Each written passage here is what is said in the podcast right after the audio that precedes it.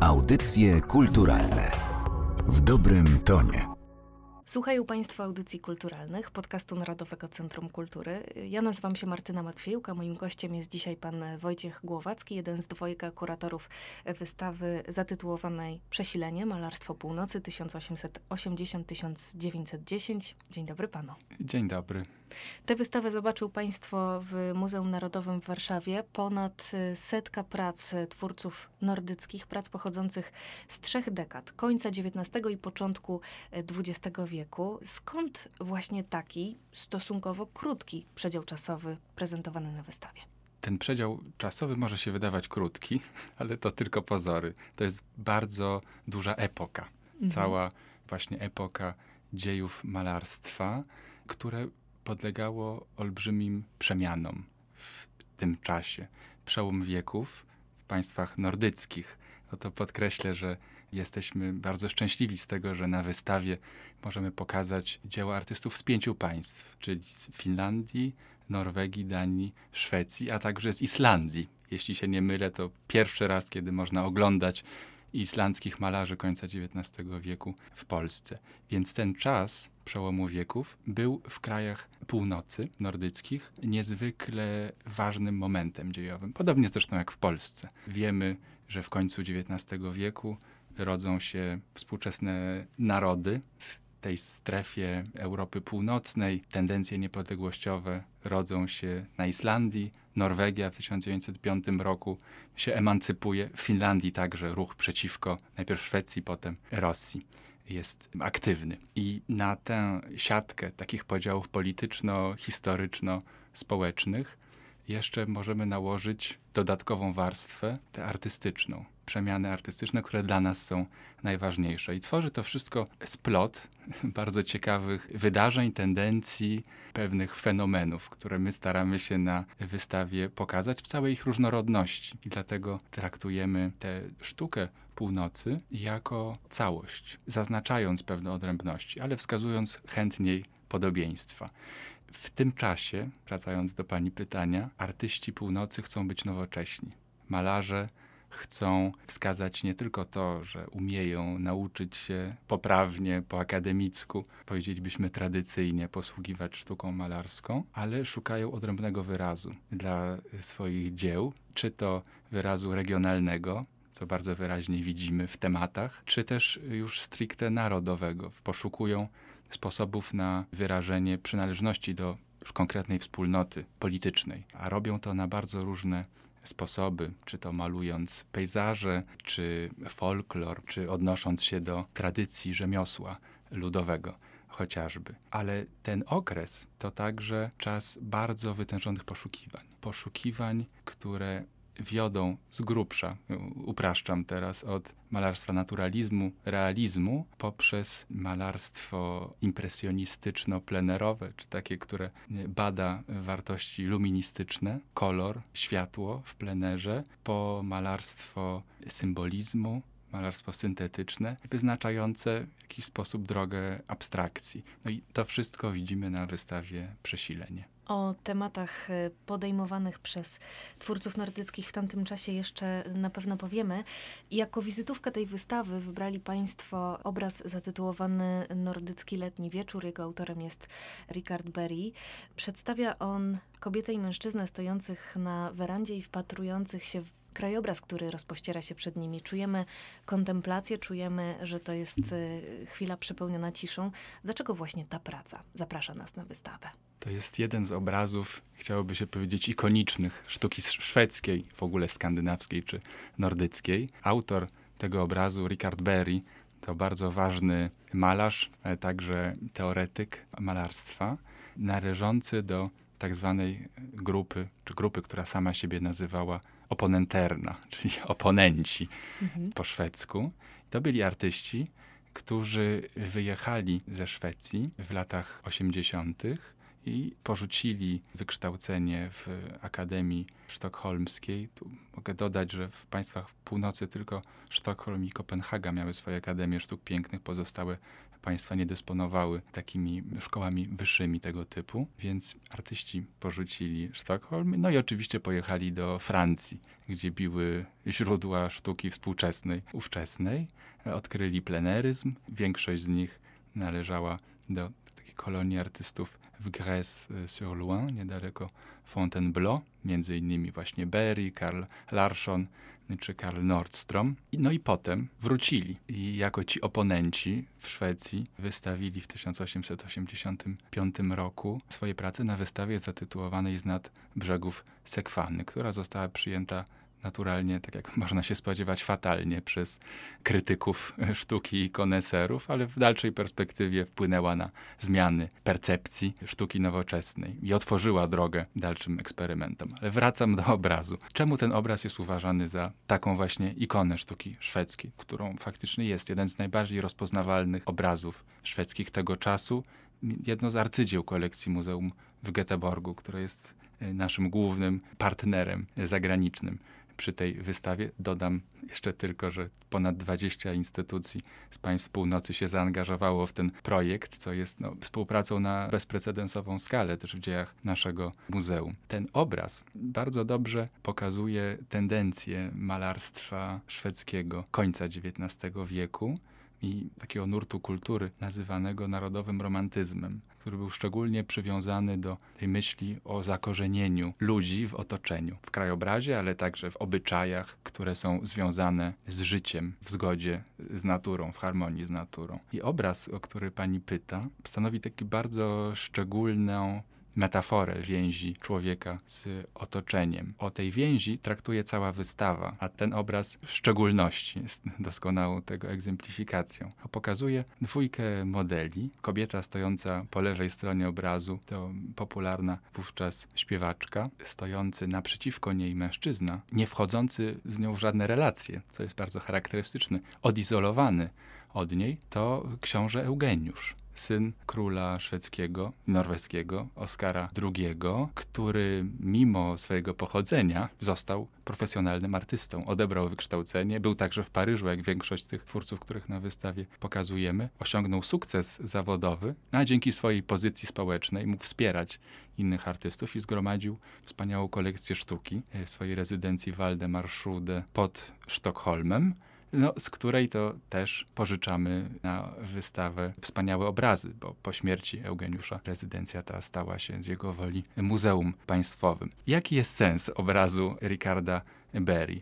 Otóż ci ludzie stojący na balkonie, na tarasie, domyślamy się jakiejś pewnie willi należącej do zamożnych ludzi, wpatrują się w krajobraz, który za nimi się rozwija. To jest krajobraz przedstawiony o charakterystycznej porze dnia, zachód słońca. To jest moment takiego przełomu między dniem a nocą, który artyści północy bardzo chętnie malowali. To jest charakterystyczne dla ich sztuki, to zainteresowanie przejściem. Tym momentem wiemy, że zwłaszcza letnie wieczory na północy są szczególnie długie i to światło, które pada pod kątem na wodę, daje bardzo ciekawe efekty kolorystyczne i nasyca kompozycję obrazów bardzo specyficznym światłem, co nadaje im takich wartości symboliczno-nastrojowych, co artyści chętnie wyzyskują, tak jak Richard Berry. I para wpatrzona w krajobraz pożąda kontaktu, jedności z otoczeniem, ze środowiskiem, ale ma jednocześnie świadomość, że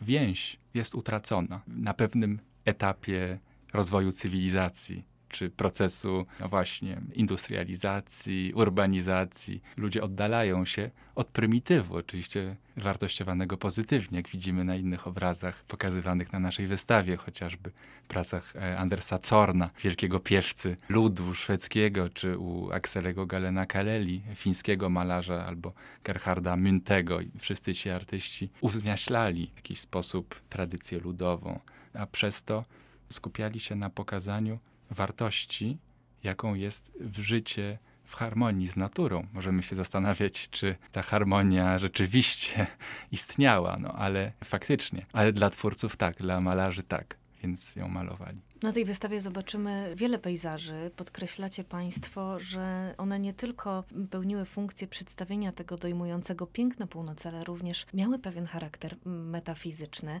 Wrócę do y, podróży do Francji, o których Pan powiedział, bo stylistycznie widzimy, że ci malarze nawiązują do tendencji, które znamy ogólnie z malarstwa europejskiego, y, inspirowali się francuskimi malarzami również, ale to, co uderza na tej wystawie, to jest kolorystyka, tak inna od tego, co bardzo często widzimy, jeśli chodzi również o malarstwo y, tamtych czasów. Dominują szarości, błękity, fiolety, czasem nawet róże.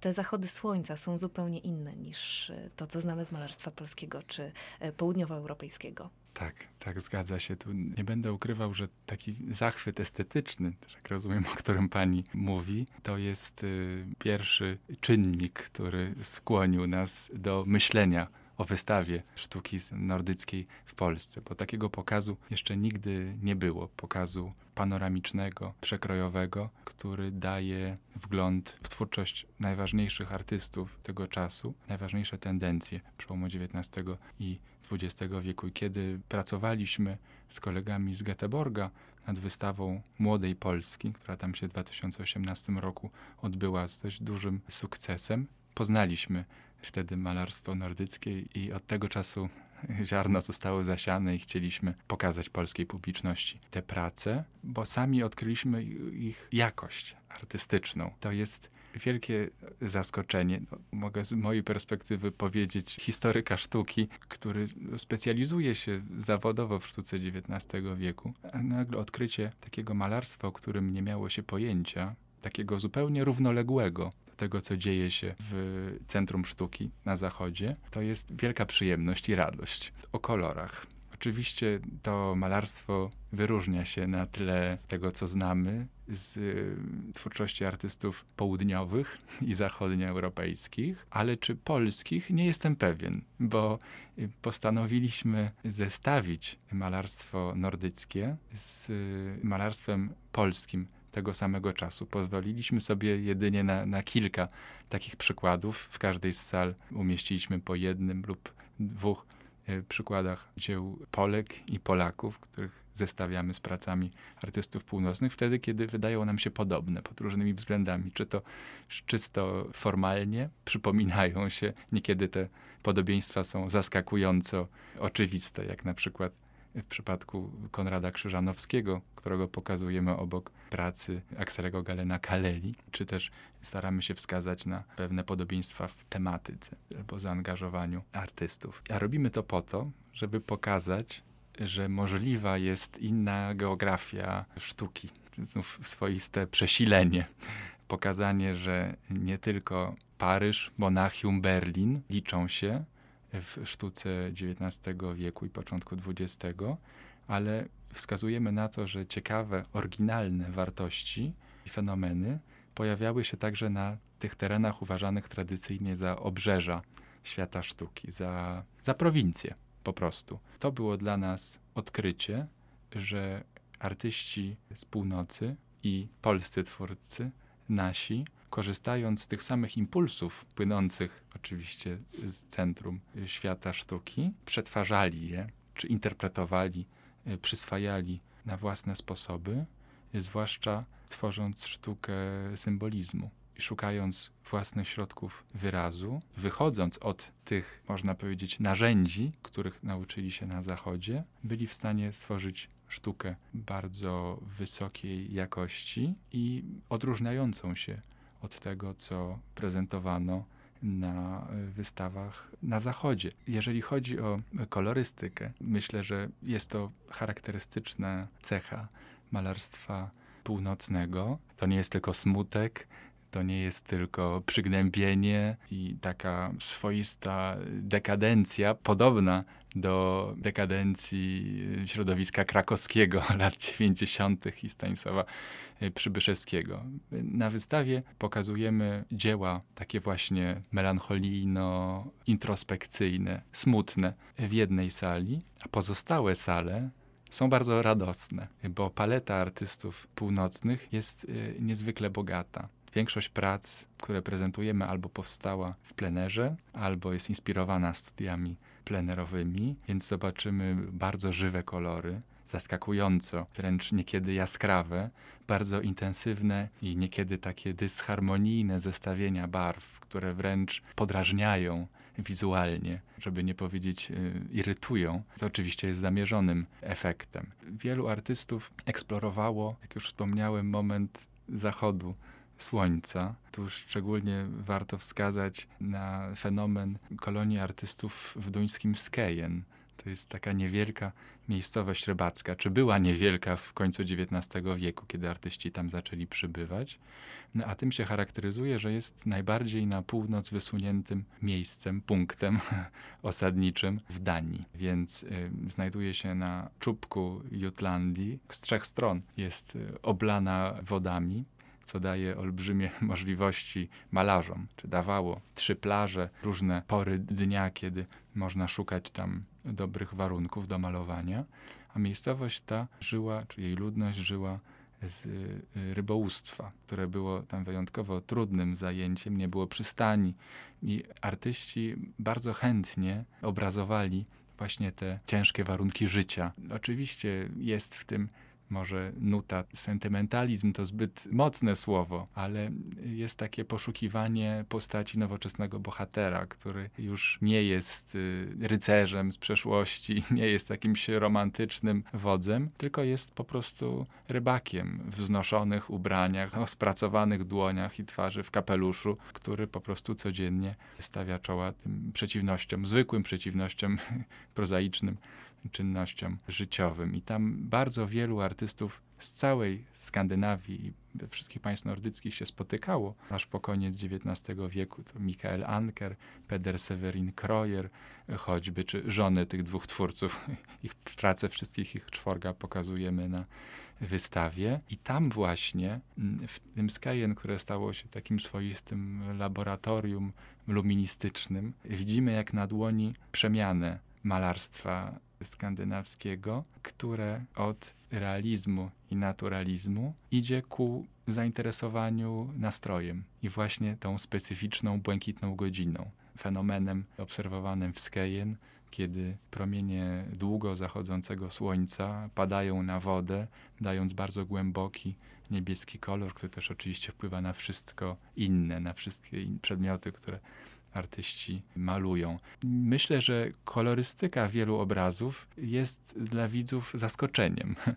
Mogę wspomnieć choćby jednym z ostatnich dzieł prezentowanych na wystawie, czyli obrazie Axela Falkranca, pokazującym zachód słońca nad taką łąką, na której rozlała woda. Widzimy tam nieprawdopodobne kolory, fioletowy, zielony, żółty, niebieski, wszystko w takiej jakiejś dość dziwnej harmonii, bardzo skupiającej uwagę, przyciągającej wzrok. To wszystko oczywiście w celu wywołania takiego wrażenia pewnej niesamowitości, pewnego nastroju, czy na przykład w pracy Eugena Jansona Nocturne, pięknym obrazie pokazującym widok na jedną z takich zatok w Sztokholmie. To jest bardzo duże dzieło, prawie monumentalne, pochodzi z cyklu prac tego artysty, ukazujących Sztokholm nocą, w których to obrazach artysta tak dramatycznie, tak wręcz nerwowo posługuje się pędzlem, nakładając bardzo zaskakujące kolory, które tworzą taką barwę głębokiego takiego błękitu. On jest nazywany malarzem Jansson, malarzem niebieskim, czy malarzem niebieskich, błękitnych miast, a w tych ruchach jego pędzla zobaczymy także na przykład drapanie warstwy malarskiej, zobaczymy bardzo dużą intensywność gestu. Wracając jeszcze do przedstawień zwykłych ludzi, o których Pan mówił, to właśnie chciałam powiedzieć, że wychodzimy z tej wystawy z takim poczuciem, że niezależnie od tego, czy to są robotnicy przedstawieni podczas swojej ciężkiej pracy, czy e, chłopi i ich życie, to są to postaci oddane z ogromną godnością. I oni właśnie są bohaterami dla tych malarzy, to o czym Pan mówił. E, ja jeszcze wrócę do polskich twórców, których możemy zobaczyć na tej wystawie, bo to choćby Olga Boznańska, e, Stanisław Witkiewicz, Teodor Aksentowicz czy Wojciech Weiss, by wymienić kilkoro z nich. Kiedy mówił Pan o tym zachwycie malarstwem północy, to y, zainspirował mnie Pan do pytania, które chyba powinnam zadać na samym początku. Ile my wiemy o tym malarstwie i na ile też rozumiemy twórców nordyckich. Z jakimi głosami spotykają się Państwo już po tym pierwszym miesiącu wystawy? Myślę, że wiemy bardzo niewiele. Ale to chyba nie świadczy o nas źle. Siłą rzeczy kultura zawsze koncentruje się na centrach. Podobnie jak my wiemy niewiele o Skandynawach, tak oni wiedzą niewiele o naszej sztuce i myślę, że z równą przyjemnością odkrywają polską sztukę jak my ich. I muszę przyznać, że dotychczasowe opinie, które zbieramy o wystawie, są bardzo pozytywne Większość osób odwiedzających, z którymi mieliśmy okazję rozmawiać, wskazuje, że ta wystawa niesie w sobie ukojenie. Że to jest taki pokaz, który owszem dostarcza pełnego spektrum emocji, bo zaczynamy od takich niemalże sielankowych widoków, harmonijnych, spokojnych. Potem przechodzimy do nieco bardziej smutnych, trudnych, dramatycznych obrazów, by potem powrócić znów tego spokoju, radości, wesołości, ale widzowie mówią, że daje im to poczucie swego rodzaju oczyszczenia emocjonalnego, takiego przejścia właśnie przez ten cykl, tak jak cykl natury, który za sprawą zmian pór roku prawda, powraca to przesilenie, które tu też anonsujemy tytułem. Więc, by wrócić do pani pytania o odbiór tej wystawy i o to, czy sztuka nordycka jest tutaj znana, to oczywiście oprócz Edwarda Munka, którego jedną pracę pokazujemy, obraz Melancholia z 1901 roku. To jest praca przedstawiająca siostrę artysty, która zmagała się wtedy z problemami psychicznymi. Więc oprócz Munka i być może Wilhelma Hammershoya, którego polska publiczność miała okazję poznać w zeszłym roku i w tym roku na dwóch wystawach monograficznych w, w, Poznaniu i w Krakowie w Muzeach Narodowych. Oprócz tych dwóch twórców, myślę, że malarze nordyccy są szerzej nieznani. Oczywiście znamy pewnie nieco lepiej literaturę, Ibsena i tak dalej. Natomiast to jest ułamek tylko tego bogactwa, które my na wystawie staramy się zaprezentować. I w dodatku powiedziałbym, że taka część niereprezentatywna, mhm. bo właśnie taka e, sztuka depresyjna, głęboko psychologizująca, to jest zdecydowanie, jeżeli chodzi o liczbę dzieł sztuki, y, mniejszościowy nurt twórczości. Natomiast to, że tej sztuki nie znamy, y, nie sprawia, że jej odbiór jest utrudniony albo niemożliwy, ponieważ to jest taki pokaz, co myślę rzadko się zdarza, nasza wystawa, że można przyjść do muzeum bez, właściwie bez żadnej wiedzy i żadnych oczekiwań i dać się zaskoczyć, odkryć coś zupełnie nowego, co w sztuce XIX wieku jest bardzo trudne. Że wszyscy mamy wyobrażenie o tym, jak wygląda, no nie wiem, obraz realistyczny, impresjonistyczny, symbolistyczny itd., tak itd. Tak A tu widzowie odkrywają dzieła artystów zupełnie sobie nieznanych, którzy owszem są gwiazdami w państwach, z których pochodzą. Trzeba mieć tego świadomość, natomiast dla nas nie co zupełnie normalne.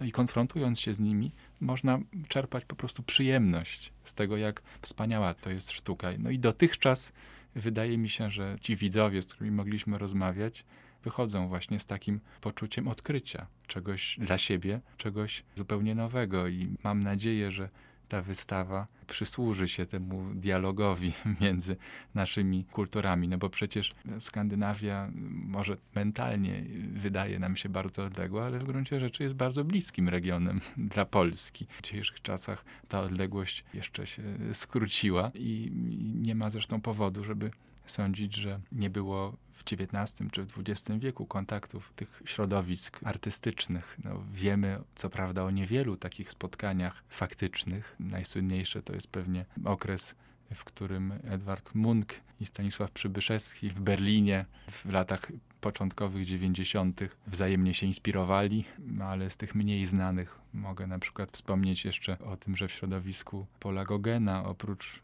Polaka Władysława Ślewińskiego funkcjonował także choćby Fin Pekka Halonen, no, czy jeszcze inny Polak, Józef Mechofer. Oni się spotykali, znali się, wiemy to z korespondencji, a wspaniały polski y, malarz Ferdynand Ruszczyc był przecież synem Dunki. I on, kiedy pisał do rodziny, w czasie swojej wizyty w Kopenhadze pisał do nich to jest e, luźny cytat z pamięci. Mówił, że kilka tygodni temu byłem w Krakowie, teraz jestem w Kopenhadze i czuję, że to tak jak Kraków jest moje. Ja także jestem stąd. Tę wystawę mogą Państwo oglądać do 5 marca przyszłego roku. Dodajmy, że towarzyszy jej również program wydarzeń specjalnych. Zapraszamy bardzo na projekcje filmowe.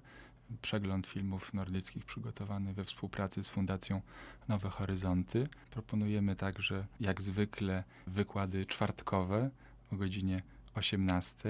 Zaprosiliśmy badaczy z Polski i krajów skandynawskich i przygotowaliśmy także specjalny program dla dzieci, w tym spotkania czytelnicze oraz animacje na wystawie, a także specjalny audioprzewodnik dla dzieci nagrany przez Edytę Jungowską oraz dwie zabawki na wystawie przygotowane specjalnie z myślą o najmłodszych widzach. Ale to tylko część atrakcji. Zapraszam Państwa. Więcej informacji na naszej stronie internetowej. To ja tylko powiem, że dorośli też z powodzeniem z tych atrakcji dla dzieci na wystawie mogą skorzystać. Pan Wojciech Głowacki był dzisiaj moim gościem. Bardzo panu dziękuję. Dziękuję bardzo. Audycje kulturalne w dobrym tonie.